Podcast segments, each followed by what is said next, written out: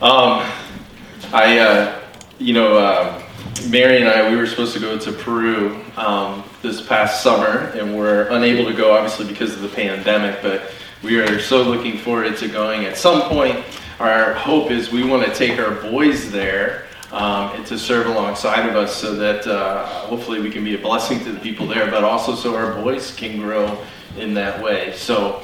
Um, I, I, am so thankful to be a part of this church body. There are so many neat things that are happening here, and that is just one example. Like this selection of Vanessa to pay for her salary. Isn't it so awesome we get to be a part of that? I think it is amazing. I'm so glad.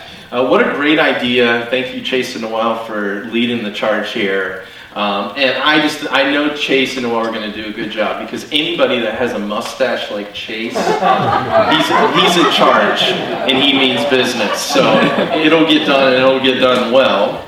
Um, yeah, so, and, and, another thing, you know, as I was um, getting ready this morning, I got a text uh, from Tam, who's our City Serve team leader, and she's texting me because um, we have about six or seven individuals that serve on our City Serve team, and they personally contacted uh, 40 of the people, the individuals that we were able to serve through the household item and clothing giveaway.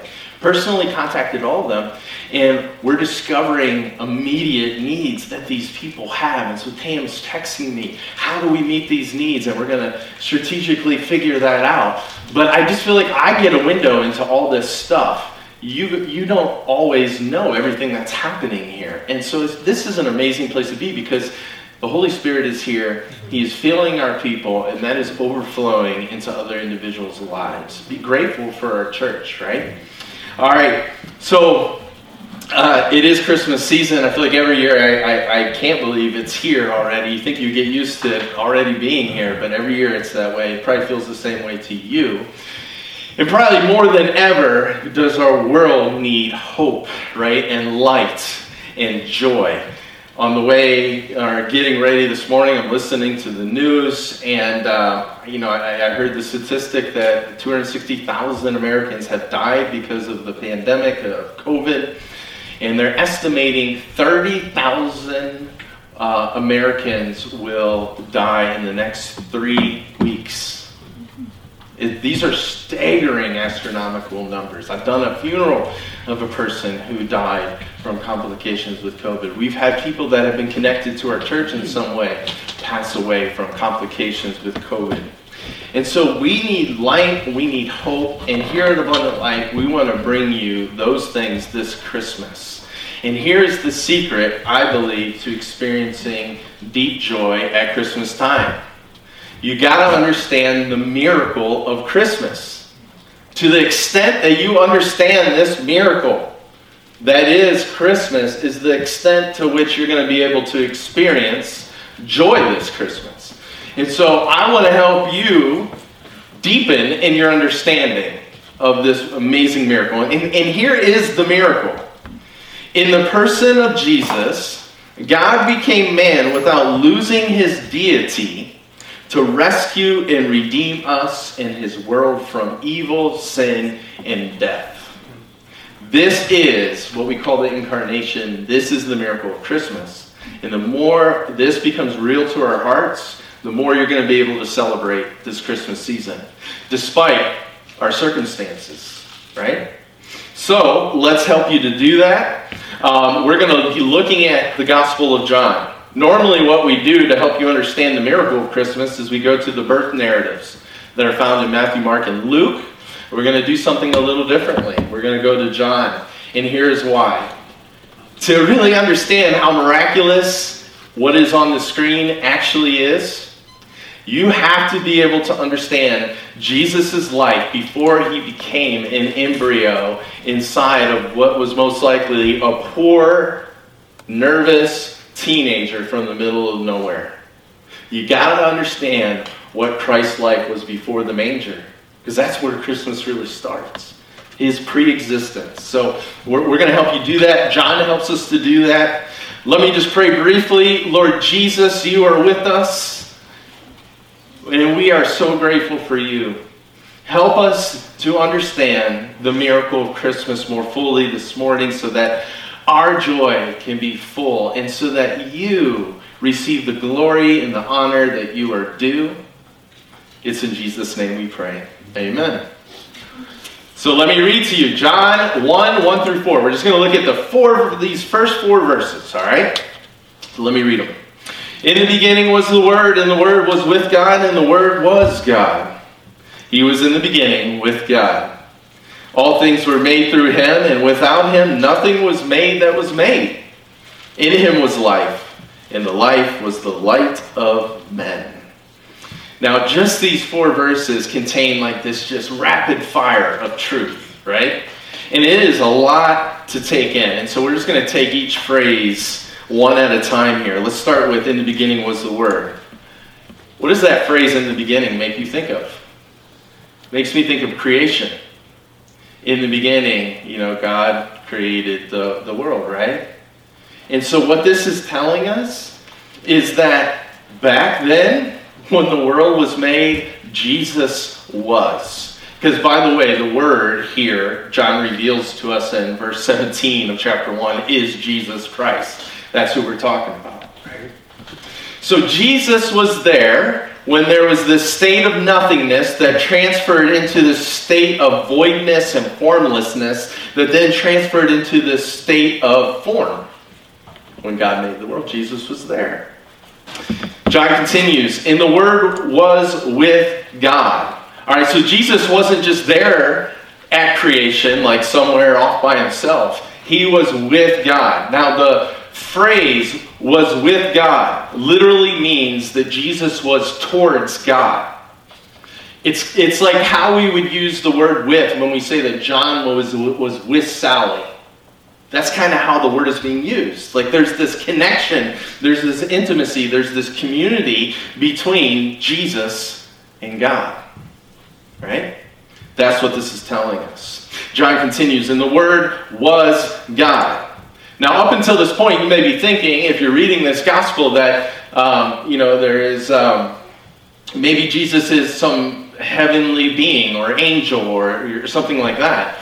But here, John makes it clear that Jesus was God. And he doesn't just say, like, Jesus was one of many gods. No, Jesus was God. He was the one true God. Now, this is where the brain starts to be stretched beyond like what our ability it, you know we have to compute because john speaking with the fourth tongue he a fourth tongue he just said that jesus was with god that phrase makes no sense if you are talking about one person. You would never use that phrase if you're talking about one person. So, Jesus is a distinct person to God from God.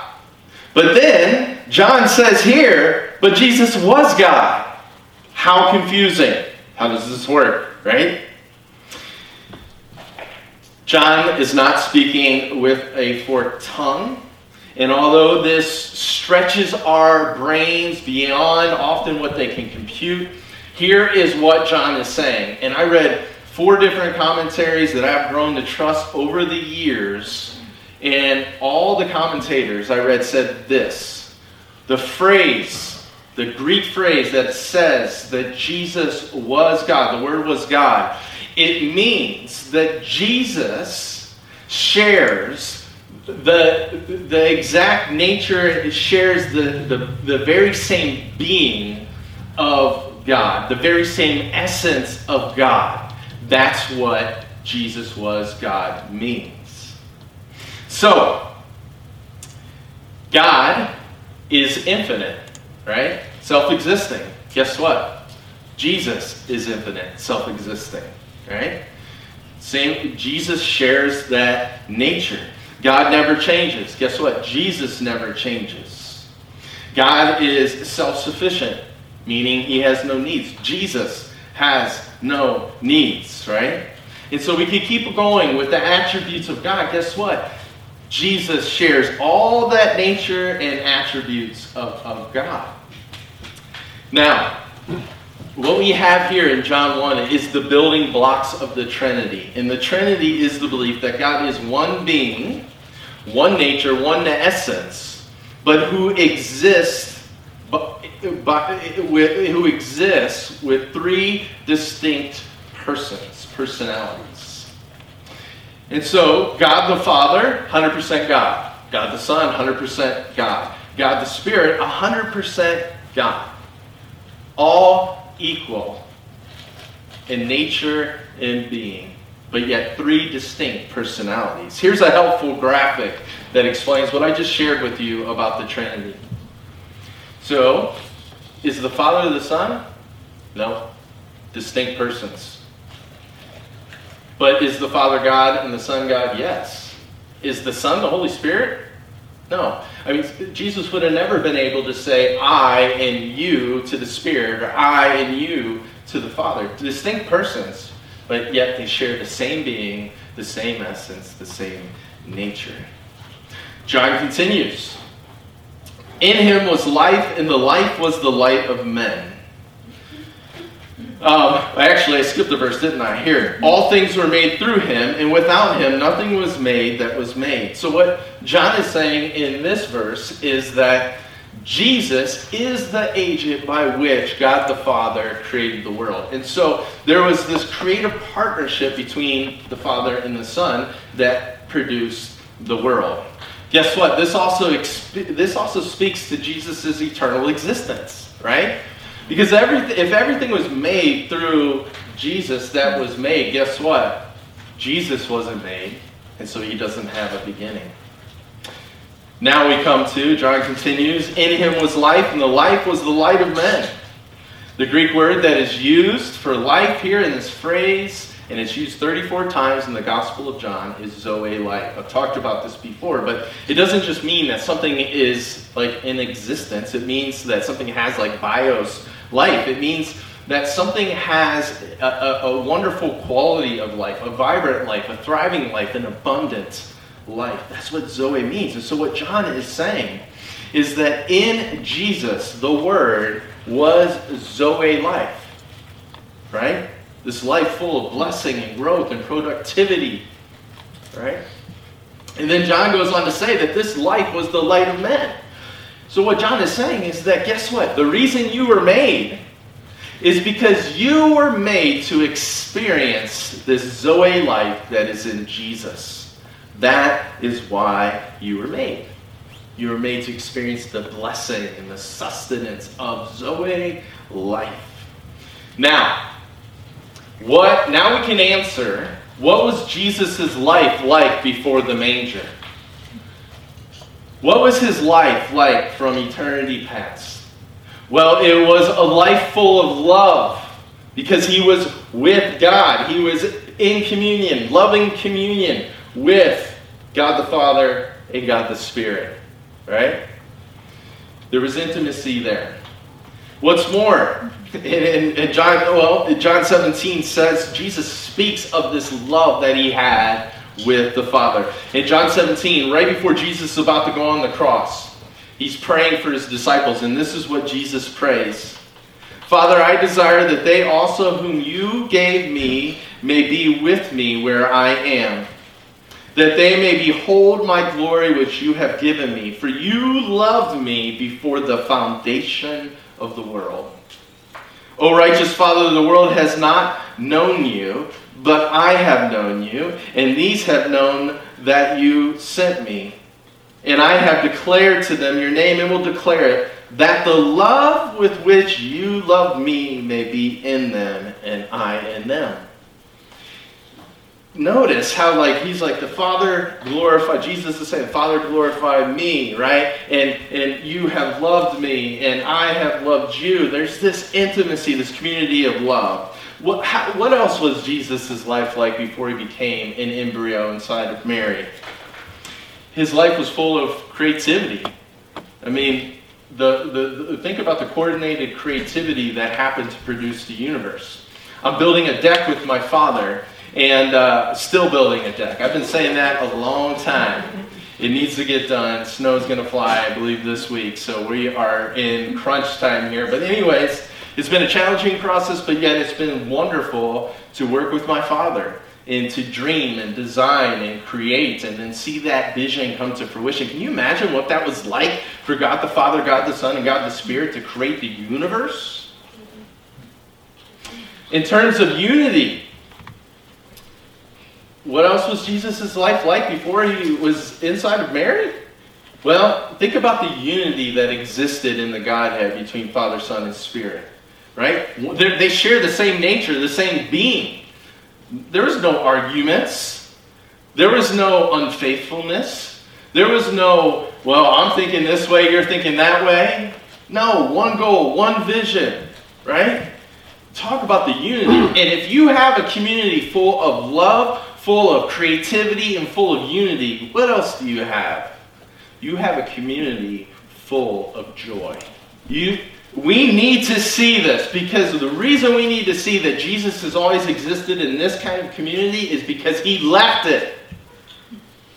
He left it all. To come and to be one of us so that the true light of the world could come into our darkness to totally one day obliterate the darkness. Things like COVID, right? So, let me say this in terms of application, and then we'll be done. When you celebrate this, you know, Christmas in the, in the next several weeks, I want you to think about that baby in the manger. I want you to think that that baby in the manger, manger created you for Zoe life. He created you to have vibrant, abundant life. What an amazing God that created us for Zoe life. He wants us to share in his Zoe life.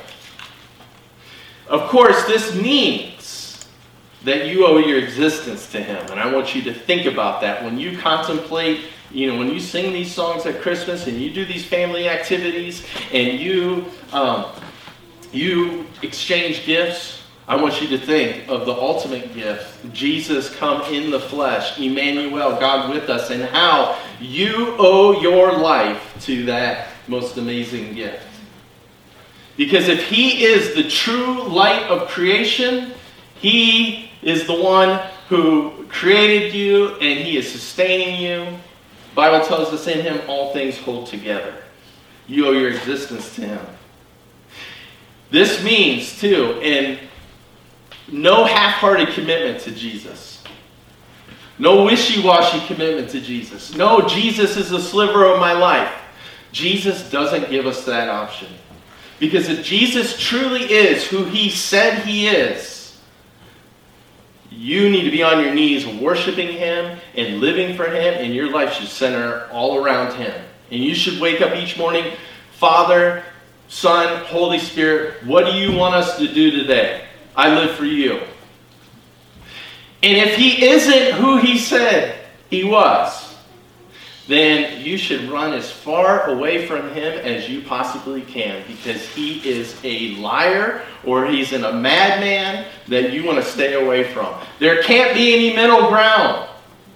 No more wishy washy, half committed Christianity in our church in America. Jesus doesn't allow for that. Here's another thing. If He created you to experience Zoe life, you need to ask the question where are you finding your rest? Where are you seeking to find rest? Where are you seeking to find satisfaction, significance, and security? Where are you looking? Because it's only found in Him. Our hearts are restless until they find their rest in Thee. How have you been treating Jesus lately? Have you been living as if he owes all that you have? You, you owe it all to him. Where are you seeking to find your rest? Here's the, the next thing, and I'll, I'll end with this. As you journey through this Christmas season, and as you sing the songs and do all the activities, Will you take time to think what Jesus left to become a human being? Will you take time to think that the limit, limitless Son of God became limited in so many ways, willingly limited, set aside his divine privileges as, as we read earlier. He grew tired. He grew weary. He had to have his diapers changed. I think, and that is staggering, the God of the universe. Think about that he was often without a place to lay his head. What we can tell from the Gospels is he wasn't a person of financial means. And then, think about what Jesus cried on the cross when he experienced the most humili- humiliating, wretched ways to die that, that humans have ever created. Think about his cry My God, my God, why have you forsaken me? Not the nails that are in my wrists and my ankles, not my lungs that I can't breathe. It was, My God, my God, why have you forsaken me? The most horrific thing for Jesus was not the physical pain, it was complete and utter separation from what he had always enjoyed for all of eternity. That loving community, that unified community, that creative community of joy. He was cut off completely in utter darkness, and the sun didn't shine. Jesus, the light of the world, went into complete and utter darkness so that you, when you put your trust in him, could be brought into, you could be brought into the light, the light of Zoe life. This is the miracle of, of Christmas. How poor Jesus became so that you could become rich in him. This is what we celebrate. John 1 1 through 4. In the beginning was the Word, and the Word was God, with God, and the Word was God. He was in the beginning with God. All things were made through him, and without him, nothing was made that was made. In him was life, and the life was the life of men. Amen? Amen.